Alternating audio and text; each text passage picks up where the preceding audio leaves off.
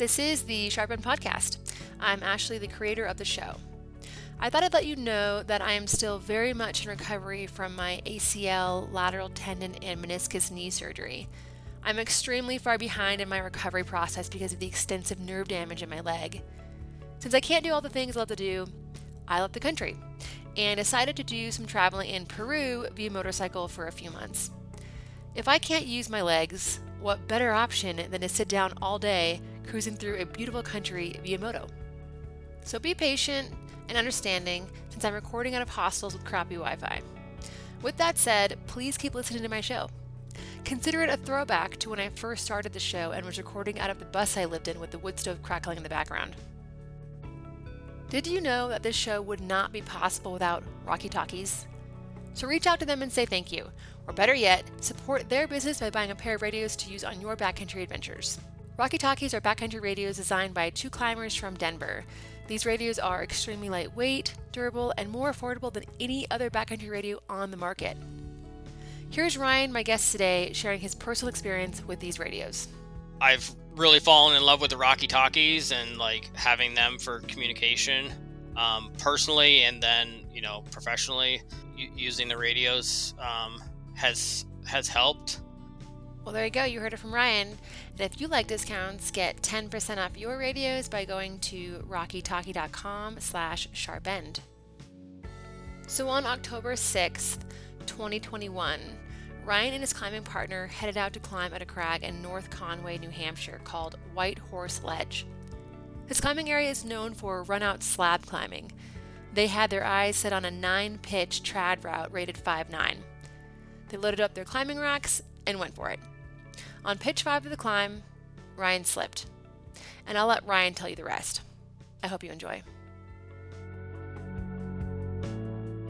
Uh, I'm Ryan McGuire. I am a mountain guide. I split my time. I spend my winters in New Hampshire, my summers in Washington State uh, guiding. I'm an AMGA apprentice alpine guide working through that program, and um, yeah, just enjoy being out in the mountains. And, and how old are you? I'm 38. 38. And what what made you decide to go through the AMGA guide program? Um, when I got into guiding uh, eight years ago. Um, you know, I f- felt a little bit like behind the gate um, as far as you know, you know, I'm working with younger guides and everything like that. So, and so I just wanted to, you know, go after some proper education and just give myself kind of the best opportunities to ad- advance my career. Yeah. Yeah, good for you. And you, you said New Hampshire and Washington State? Correct. Those are on the very two opposite ends of the country. yes. that must make commuting difficult. Um, but cool. That's that's good. You get it um, sort of the best of both worlds in terms of conditions. Correct. Yeah. Um, great. Well, welcome to the Sharp End podcast. Thanks so much for willing to be on the show and sharing your story with our listeners. Um, go ahead and tell us what happened. So it was uh, October 6th of 2021. Um, I was going out climbing with another guide that I work with. His name is Ryan as well um, in Washington, uh, but we were actually here in New Hampshire uh, climbing. And we've been climbing partners for probably three, four years now, um, and guided together and everything. Um, and uh, he was actually in town working on becoming a single pitch instructor uh, uh, trainer because he's a certified rock guide. Um, and he had the day off uh, after his uh, finished his course, and we were gonna go out and climb until we decided to go climb at Whitehorse Ledge, um, which is here in North Conway, New Hampshire. Um, and the route is rated five seven nine pitches. Oh, nice. Um, the Whitehorse Ledge is kind of known for kind of run out climbing, like slab uh, climbing. Uh, slab climbing, yeah. Um, So the weather was, you know, upper 50s, overcast. Um, we hadn't gotten any precip uh, the day before. I think we had some rain two two days prior, um, but we hadn't. Uh, we didn't have any any precip that day that we were climbing, um, and it was actually a new route for both of us. Uh, Ryan had never been here to New Hampshire, so we were just trying to. I was just trying to get out and go climb with him a little bit, and uh, I ne- actually never climbed this route either. Um, but so, had, had you had you climbed in that area before? Oh yes, yeah.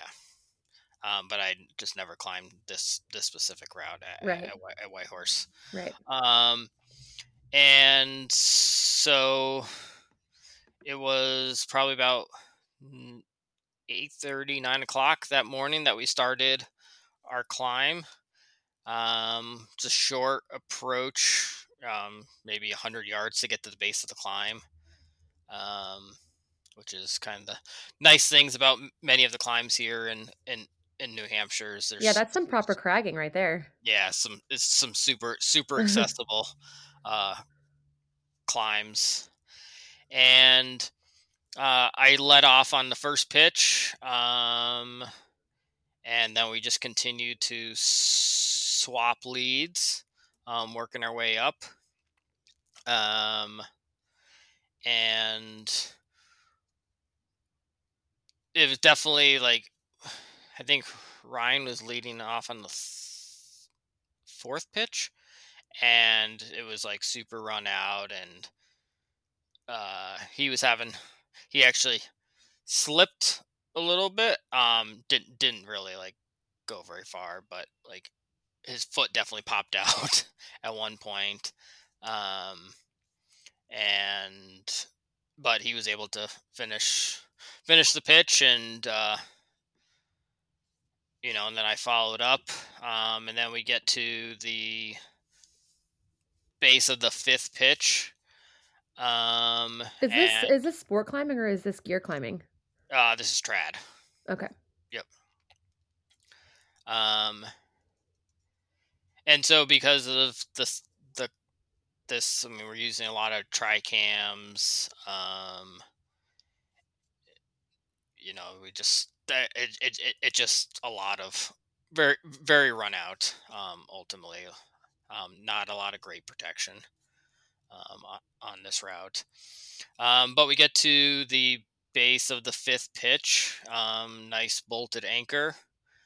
Um, we take a few minutes to kind of regroup and everything, and then I go ahead and start to lead off on this fifth pitch, um, called the dike pitch.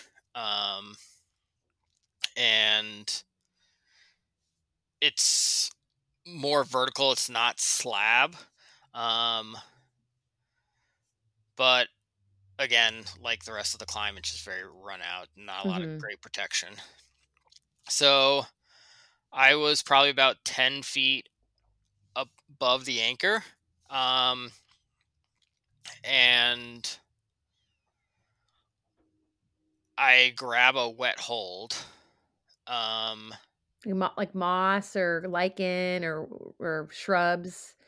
No, it was just like there was like some some I guess some rain had like in a pot had gotten to a pocket from the from the two days prior. Okay, so wet rock. Just, yeah, wet rock just standing, and um, I was gonna, you know, at this again, I at this point I had no protection in, yeah, because you're ten. Um, you said you're ten feet above the anchor. correct. Mm-hmm. Um, and I say to Ryan, "I'm hey, I'm slipping. I'm I'm I'm gonna fall." He's and he's like, "I got you." And next thing you know, I pop off, and it all just happened so fast. Um, I don't know exactly how it happened, but I popped off, and when I did, the rope wrapped around my left forearm and broke both bones in my forearm. Um, and then I had an open fracture on my right hand of my middle finger from the impact. Um, and I was with rope stretch. I was probably about 15 feet below Ryan at this point, uh, Mm-hmm. kind of hanging upside down. So that's about a 35 foot fall. Yeah. Um, and at that point, like, I was trying to like right myself up. So, because again, I was hanging upside down, and you know, he had locked me off, so I wasn't going anywhere.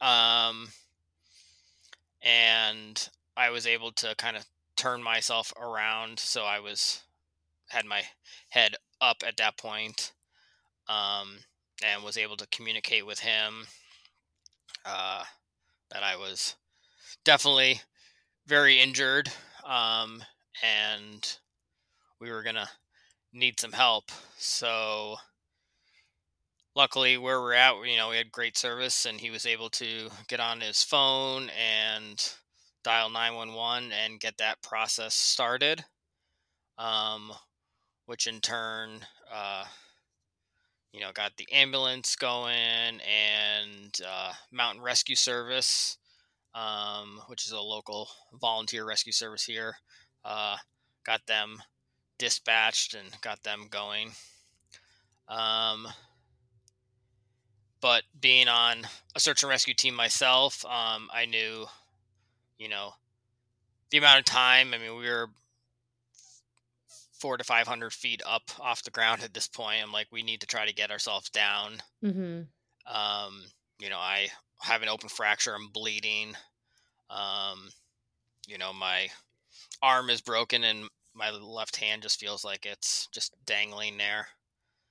Um, Is that what it looked like? yeah, I mean, and it was definitely getting all black and blue, and uh, so at that point, he was able to kind of rappel down to me to kind of help kind of stabilize me. I took a uh, jacket out of my pack, and we were kind of able to sling and swath my my my my left arm. He's also an EMT as well, so Mhm. uh, Good to have partners with WFRs and EMTs. correct. And that probably made your arm feel a lot more secure, just being, you know, just being supported. Yeah, yeah, because uh, otherwise my hand was just like felt like it was just dangling. And what about your other hand, your right hand that was with the open fracture? Did you were you guys able to stop that bleeding? No, I was just kind of just bleeding out. I mean, I, I- like it wasn't like a lot of blood, but it was definitely like a, a drip. Um, and then at that point, once we kind of got situated and got the whole 911 going and everything, um, I'm like, we're gonna have to try to get moving down ourselves. So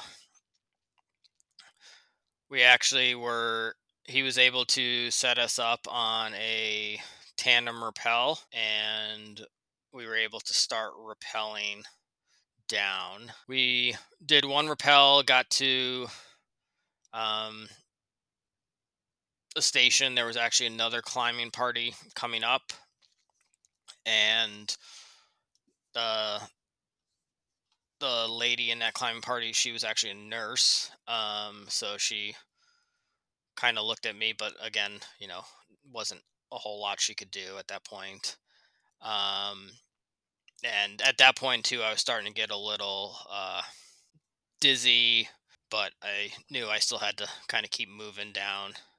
Um, and then I think at that point too, there was um, actually an AMGA multi-pitch uh, course on on on on at Whitehorse Ledge. So I think uh, they were they must have heard and they had started to work their way over towards us, and we were able to continue to rappel down and actually Mountain Rescue Service met us at the top of the first pitch um, and was able to assist down that that that first pitch. So all in all, it took us about 30 minutes to get down to, to where we met with Mountain Rescue Service. With a um, broken arm on one side and a broken finger on the other. Correct. That's pretty good time, Ryan. yeah, I mean, I mean that's the. I guess that's one of my big takeaways is, um, you know, having a good partner. Yeah. Um, to help facilitate that, um, because I, I mean, my, my legs still worked fine, but I, but obviously I couldn't do anything with with either of my hands. So, so yeah, and then met Mountain Rescue Service and um, helped get down uh, that final pitch. Um, and then there was folks from the ambulance uh, there at the base of the climb at, at, at that point, and they were able to kind of stabilize things a little better, and I was able to walk uh, myself to uh, the ambulance. And then they shipped you off to the hospital. Yeah, which was luckily ten minutes away, and was probably in the OR uh, in surgery a few hours later. So, what was the prognosis with your injuries? So, it was the open fracture of the middle finger of your uh, right hand. Of my right hand. And then my forearm was both bones on both sides were were, were broken. Um, so I now have plates and screws on both sides. How's the recovery going for you? Are, are you able to use both those hands just the same now, or you still have a lot of uh, physical therapy to go? No, so that so I actually finished up uh, therapy just before Christmas last year, um, and was actually back to guiding ice climbing uh, January seventh. That's a quick recovery for those injuries. Yeah. yeah, I mean, at that point, like it.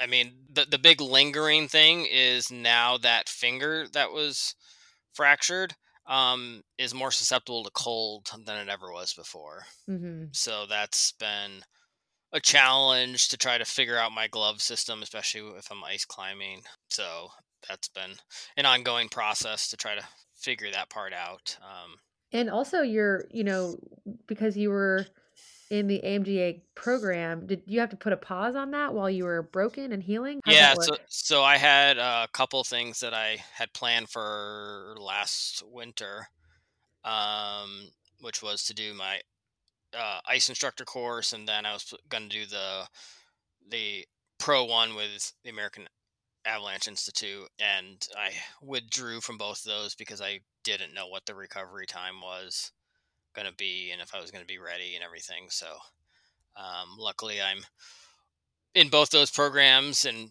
planning to do them this winter. So, getting back on track, it just kind of delayed everything a year. Right. Well, so what what were some of the lessons that you learned from this accident in New Hampshire that you want to share with the listeners? The first one is choosing your partners wisely.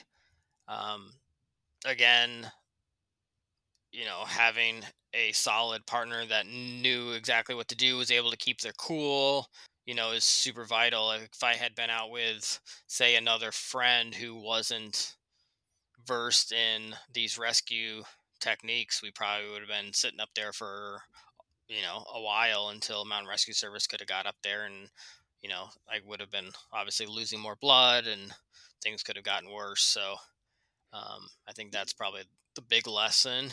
that's a that's a good one, and and I just want to point out too that you know we so often say that you know choose your partners wisely. That's such a common lesson learned on the sharp end that I hear over and over again. And you're right for sure. Choose your partners wisely. But on the flip side of that, it's also about being a really good partner and and showing up with the skills and the attitude um, and the drive and the knowledge to um, support yourself in the mountains and also support your partner in the mountains. Yes. Because we can't just rely on our partners to get us down, and we can't just rely on our partners to make sure we have enough food and water, or you know, to check the weather or whatever it is. Um, we, we also need to be that partner for our partners, right? Yeah, yeah, and and and I think that's the big thing. Like with me and Ryan, like we both, you know, have obviously worked together guiding uh, for for a while, and we've climbed, you know, bigger alpine objectives in Washington and things together. So, you know, we have that good rapport of, of working together um, and knowing each other's skill sets and everything. And then obviously, you know, when I was not able to help at all, like he was able to kind of take over. Um, the other big lesson, I guess, would be I mean, you know, it's kind of racked my brain for the past year because uh, it was a year yesterday that the accident happened. Um, you know, I'm trying to like replay and see what what could have been done differently. Um, and I've just really struggled. I, you know, we, you know, after the dust settled and everything, you know, like I kind of did a debrief with with Ryan about everything and his take on everything, and I'm, you know, just not. It, not really sure if there's anything else that could have been done differently. I think it was just kind of a, a fluke. The climbing wasn't that hard. I mean, we we've certainly climbed much harder things together and everything like that. So it wasn't wasn't that. I it was just you know wrong place, wrong time. I guess. Yeah, I mean accidents happen, right? Yeah. And it sounded like you were climbing well within your ability level. And I mean, slab run out slab climbing is difficult for mostly everybody. Yeah. um, and so it just was a wet hole that you slipped off of, and and that could have happened to really anybody. yeah. Know? You know, and then obviously, I think the big thing was, you know, we had a, you know, myself working in search is working search and rescue. I kind of knew like what the what the response time was going to be. So knowing that and knowing just how long it was going to take for for folks to get to us, like knowing the importance of hey, we had to kind of self rescue, um, you know, just to get ourselves down. Um, I think that was, and then again ha- having the skill set um, between between partners because you know if the roles were reversed, like you know, I think I I could have got us down, maybe not as efficiently as as Ryan, um, but I could have got us down. But if I had maybe gone out with another friend who didn't, like, I don't know if I I think we would have been sitting ducks at that point because they wouldn't have known how to get us down. Yeah, how to set up a tandem rappel on a multi-pitch climb. Yeah. Well, you know, there's been some talk on on uh, you know, my uh, Sharp End social media a little bit about uh, the importance of hiring a guide. What are your thoughts on that, Ryan? Oh yeah, I mean, I think there's a lot of value in, in hiring a guide. Um, you know, not only from you know just the the learning aspect of what you're going to walk away with, um, but you know the safety aspect. You know, like I work on a lot of big glaciated peaks in in in Washington, um, so, you know, having crevasse rescue dialed and, you know, being so familiar with that terrain that, like, if the weather gets bad, like, you know, I've been been up there so much that I, you know, have have that navigation plan and everything like that. So, um, so obviously increase your your safety margin, um, and you know, obviously I think you get people, you know, that sometimes try to go out and do things themselves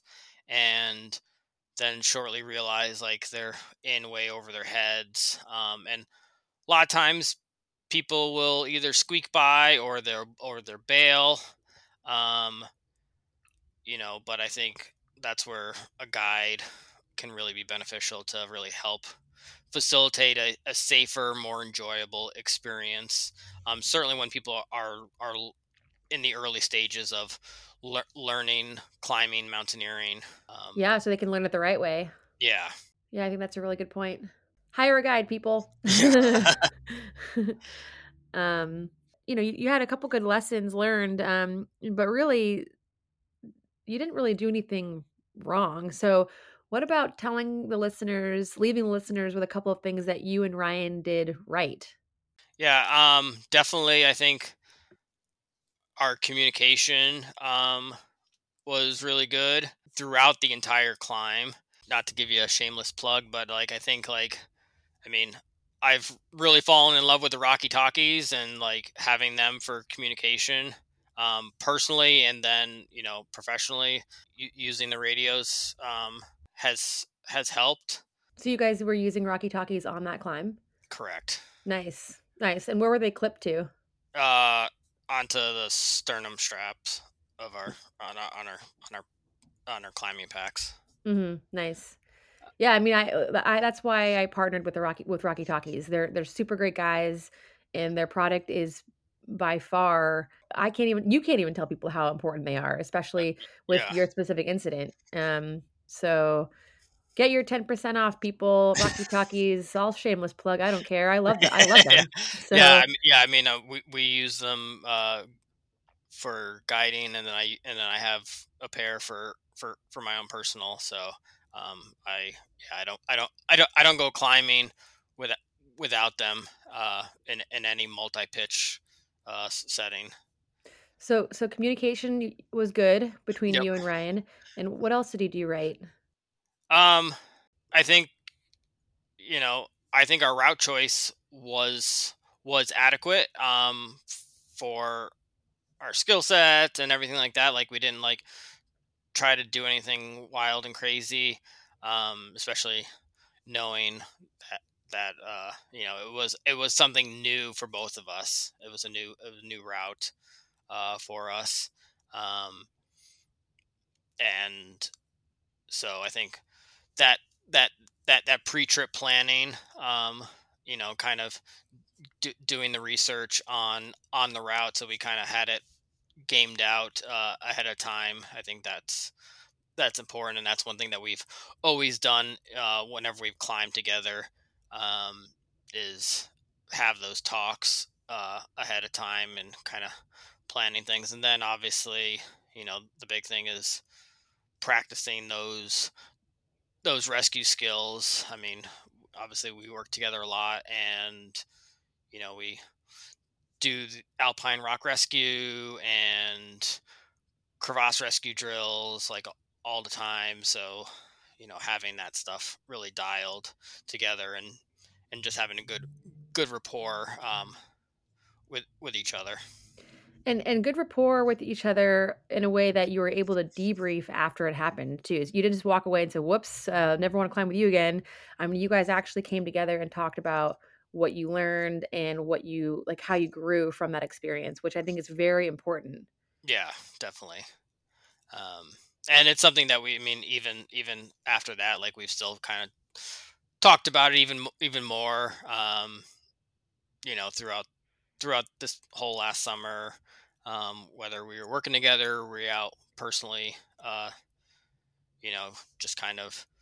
I mean, even in other contexts, we go out backcountry skiing together. You know, like we're, you know, kind of looking at all those aspects of, you know, and what what, what are we going to do to to increase our our margin of safety? Um, you know, so I think that's those are important uh, conversations to have, and you know, obviously in our context, like he's the better the better rock climber, you know, certified rock guide. Um, so I'm gonna lean on him more uh, in in that context, uh, but knowing that you know I'm not afraid to to voice my opinion uh, either. Um, if I'm not feeling comfortable in, in in a situation, things like that. So knowing that we are a team and that you know, yes, he may be the more experienced one, uh, but you know that I still have uh, a voice um, as part of that team. Thank you so much, Ryan, for sharing your story with us. And thank you to all of these search and rescue volunteers out there. Thank you to Rocky Talkies and the American Alpine Club. Show your support to this podcast by donating on PayPal or becoming a Patreon member. The American Alpine Club podcast is about telling all kinds of stories from the climbing community, breaking down the latest climbing management plan that impacts our climbing landscapes, sharing stories of climbers epicing in the mountains, trends in climbing accidents, and more. The AAC podcast preserves the legacy of legends like Yvon Chouinard and Irene Beardsley and highlights the work of climbers who are charting the future like the Full Circle Everest team. Each episode delves into one of the four values of the AAC climb, protect, educate, and connect. You can find the American Alpine Club podcast on Spotify, SoundCloud, or Apple Podcast. Check it out. And as always, play hard and be smart.